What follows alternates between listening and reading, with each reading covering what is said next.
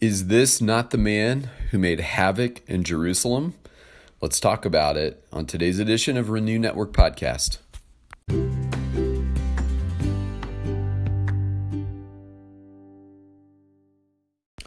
Good morning, my friends. We're moving on today in our study in Acts chapter 9. Today we're going to be looking at verses 20 through 22.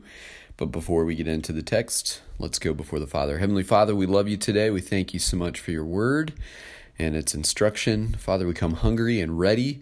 So prepare our hearts for an encounter with you, we pray in Jesus' mighty name. Amen. All right. Well, here we go. Uh, Acts chapter 9, uh, verses 20 through 22.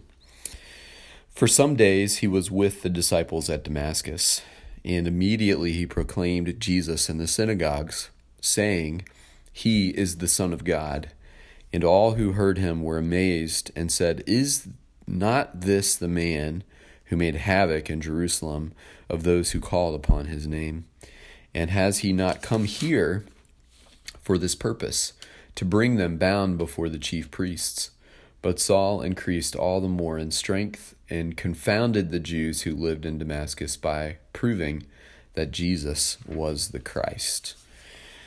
So Saul is beginning to step out in ministry um, and beginning to share the gospel. And so he is now publicly beginning to um, express faith in Jesus. And those watching on both sides uh, were confused. Those who knew of his reputation as the chief persecutor of the followers of Christ are confused why he is now preaching about Christ. And those who were on the other side with him are confused what would make him flip toward Jesus. And um, so Luke says he immediately began proclaiming Jesus in the synagogue, saying, He is the Son of God.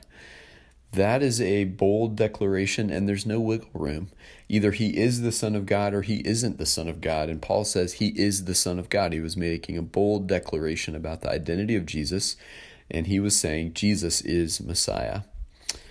Uh, verse 21, Luke tells us all who heard him were amazed and remembered that he was the one causing havoc in Jerusalem, arresting the believers and they wondered if he had was on a double mission, if he was doing a rope a dope, trying to fool them into believe that he had converted, and all for the purpose of catching them up in a confession of faith, so that he might arrest them and turn them into the chief priests.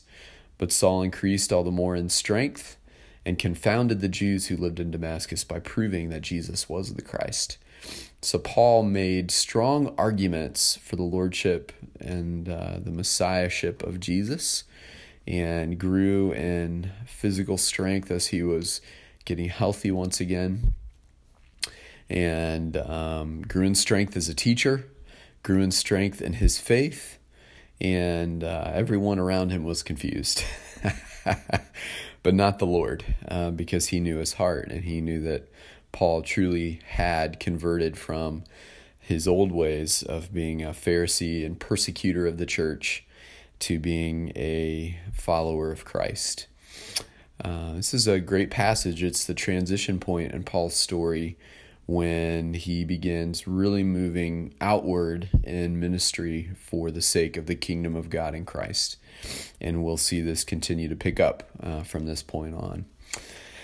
I'm encouraged by these things. Um, I think sometimes we're um, suspect of those we know who have spent a long time walking apart from the Lord, who convert to Jesus and then begin to share and express their faith. I think we ought to receive their testimony, but we ought to wait on them to get some um, time and experience under their belts before we launch them into positions of leadership or before we have them going all over the place speaking, things like that. Uh, it does take time to watch fruit grow on the vine of a person's life, and there's some wisdom to that. And Paul had some proving to do uh, to those who were skeptical. Um, but uh, the amazement was there nonetheless, and Paul was beginning to uh, share his faith in Jesus in a very public way. Um, I like the boldness, and more of us ought to follow his lead in being bold in our public witness. I'm sure it would confuse some people uh, who maybe have only seen our faith under wraps uh, to see it go very public. Uh, there's something about that that's important. All right, my friends, hey, thanks for taking time out of your day to study today. And I pray that these words would continue to resonate in your hearts as you consider them today. God bless.